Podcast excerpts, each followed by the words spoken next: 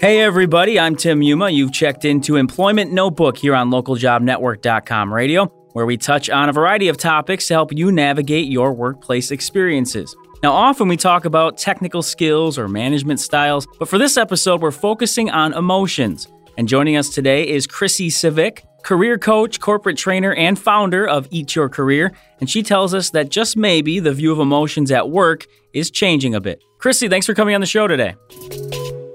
Hi, thanks for having me. So happy to be here. Great to have you on. And it's a topic that is interesting, I think, to a lot of individuals, especially the younger generation that seems to come up a lot more. But before we get into the subject itself, tell us just a little bit about what you do exactly over at Eat Your Career. Yeah, well, as you mentioned, I'm a career coach. I'm also a trainer. So I help uh, teams and individuals to develop what I like to call a nourishing professional life, you know, having a career that really fulfills you at every level. So often we find people who are out there in their careers and they're just so unhappy. It's like they're literally starving for fulfillment. So I like to help people figure out what a nourishing professional life means to them and then help them create plans and execute plans to actually achieve that. Great. That sounds perfect. I like uh, I like your little your play on words there and how you're utilizing the idea of eating your career and nourishment. Uh, I think part of that definitely emotions do come into play when we're talking about somebody being happy or, or anything like that. Traditionally, what is the view though of emotions and the I don't know utilization of them in the workplace? Well, I, I do think there is a really standard traditional view, and most of us are familiar with it. We're probably taught it from a really early age where we are taught to view emotions as being sort of the opposite of logic. Mm. So we're taught to not trust them. They're not trustworthy types of things because they're not necessarily logical. So they don't have any place in the adult world um, or the real world, you know, the business world, the working world. So we were taught not to use emotions in decision making, for example. And you know, for me, I learned that, and I know that I have had experiences where emotions have been quote unquote bad for me mm-hmm. in the mm-hmm. workplace. But I also know that for a long time, I, I knew that didn't feel right. You know, as human beings, we have emotions. They must be there for some reason. We're not robots. Right. So it felt wrong to me that we should always have to suppress our emotions as adults, you know, in the working world. And I finally kind of came to this conclusion that I don't necessarily believe that that it's right to suppress emotions all the time. I think that there's something that is sort of a middle ground, which is more kind of emotional responsibility. Hmm, okay. Yeah. Was there was there something that occurred or anything that really kind of led you to feel this way? Just experience. I mean, what sort of nudged you in this direction? I think it was a lot of different things. I think like I said, for a long time, it just didn't really work for me, this idea of having to suppress emotions. I am a very emotional person by nature. I'm a Leo, so I'm very fiery. and I have certainly, as I said, I've walked into situations where emotions have been bad for me in the workplace. Right. So I, I knew that we didn't want to just let our emotions go go crazy like we're a toddler you know kids act on their emotions all the time. Mm-hmm. and i knew that as adults that's not what we were supposed to be doing but i did believe that there should be some sort of middle ground.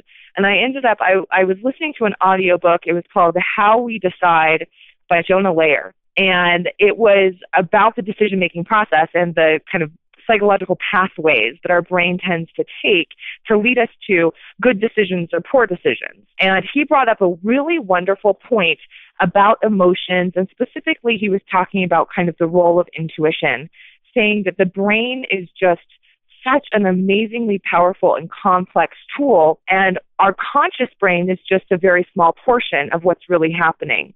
So often, the brain is taking in information that we are not even consciously aware of. It takes in this information, it processes it, it starts to see patterns, and it is creating its evidence for you know the decision making process, right. and it translates that into feelings, okay, and emotions, and those things are all those emotions are attached to real tangible evidence, but it's just evidence that is so subtle that our conscious mind isn't even picking up on it. Mm-hmm. And I read that and I was going, oh my gosh, that's exactly, that is what I believe. That is what I, I think that middle ground is, and I love it that science supports that idea because sure. it, it so resonates for me. So that was really my turning point. And once I started thinking about emotions as being intelligent signals that our brain is not consciously picking up on, but it's picking up on in different ways, started thinking about it like that. And it really shifted the way that I view how we should be managing emotions in the workplace. Right.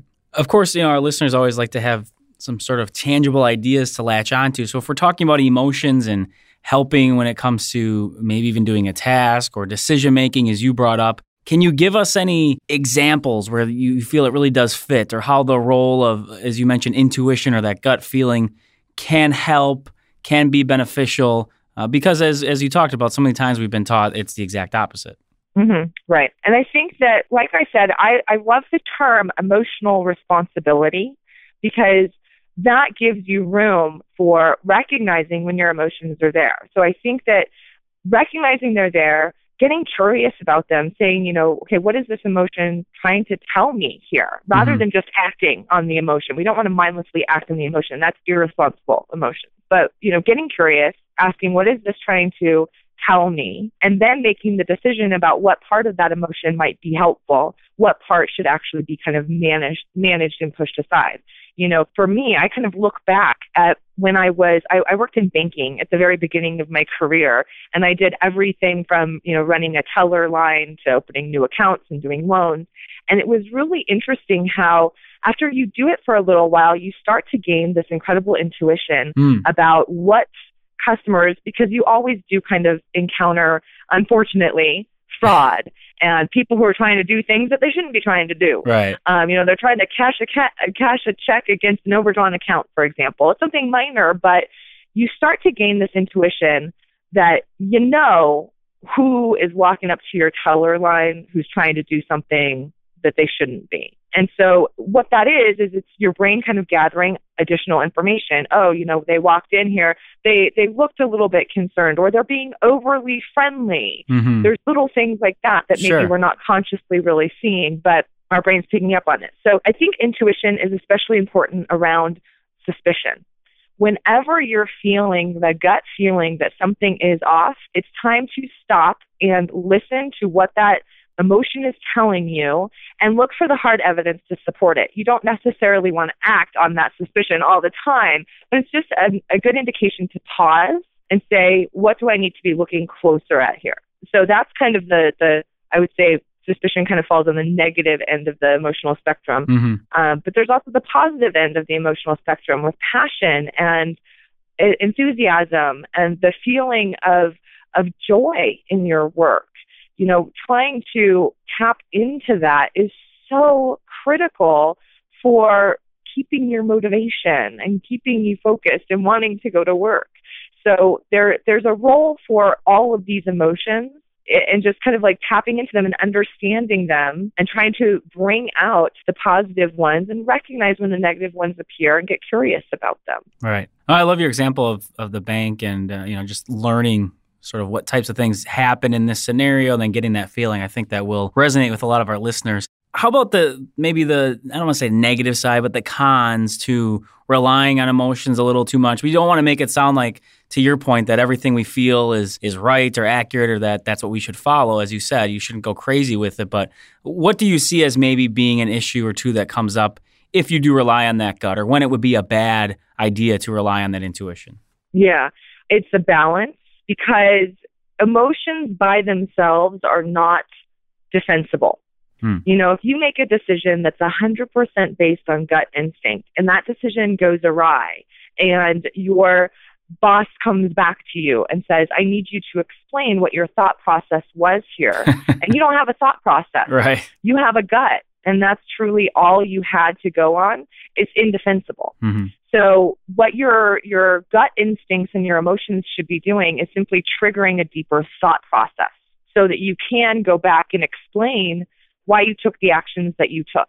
A lot of times what I found in banking was that when I had that gut instinct and I stopped and was able to investigate a little bit deeper, I could find tangible evidence that backed up why I had that gut instinct right. every single time. Right. And I certainly did early on in my career fall into situations where I ignored that gut instinct. And, you know, that is 2020 hindsight is always a great way to learn. You know, you can go back and say, what did I not see here? Mm-hmm. I had the gut instinct. I didn't act on it.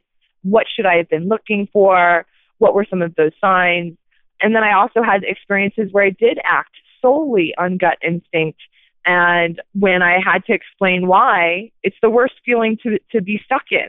You know, I don't really have a reason for it. It right. just seemed, you know, the guy seemed nice. He seemed trustworthy. Horrible answer. so it is a balance. Your emotions should not be the only factor in decision making. They should be a trigger for deeper thought.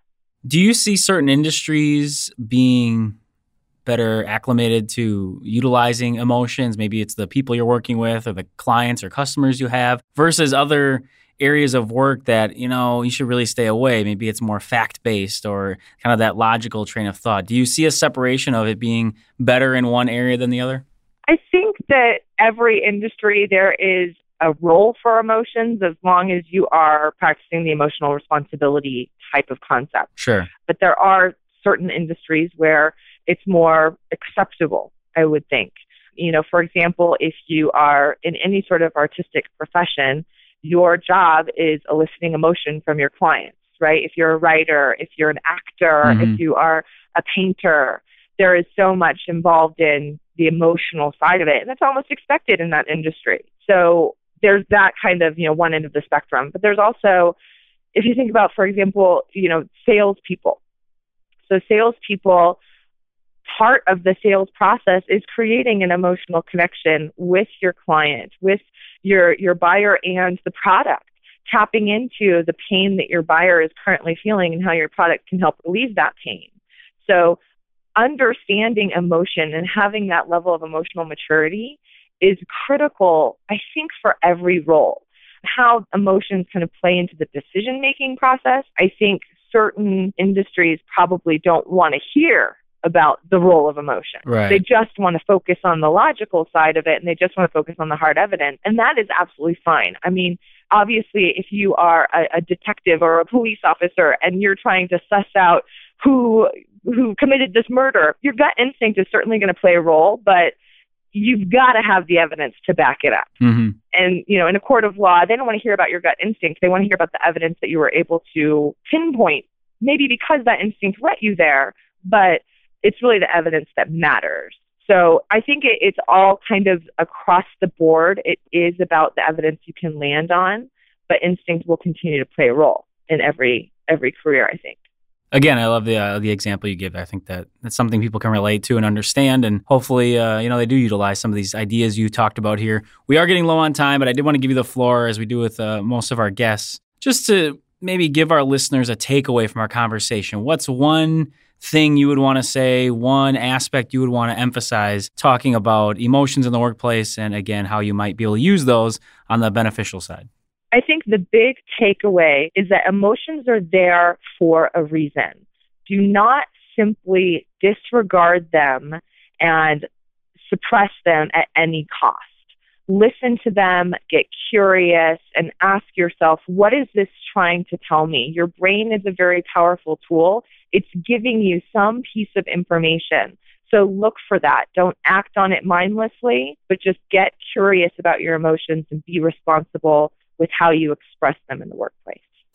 Extremely well put. Thank you for that. And we will have to wrap up this edition of Employment Notebook. And we've been exploring the positive role and impact of emotions in the workplace. Our guest again today has been Chrissy Scivicque, founder of Eat Your Career, and you can find out all about her at eatyourcareer.com. Chrissy, thanks once again for joining LJN Radio today.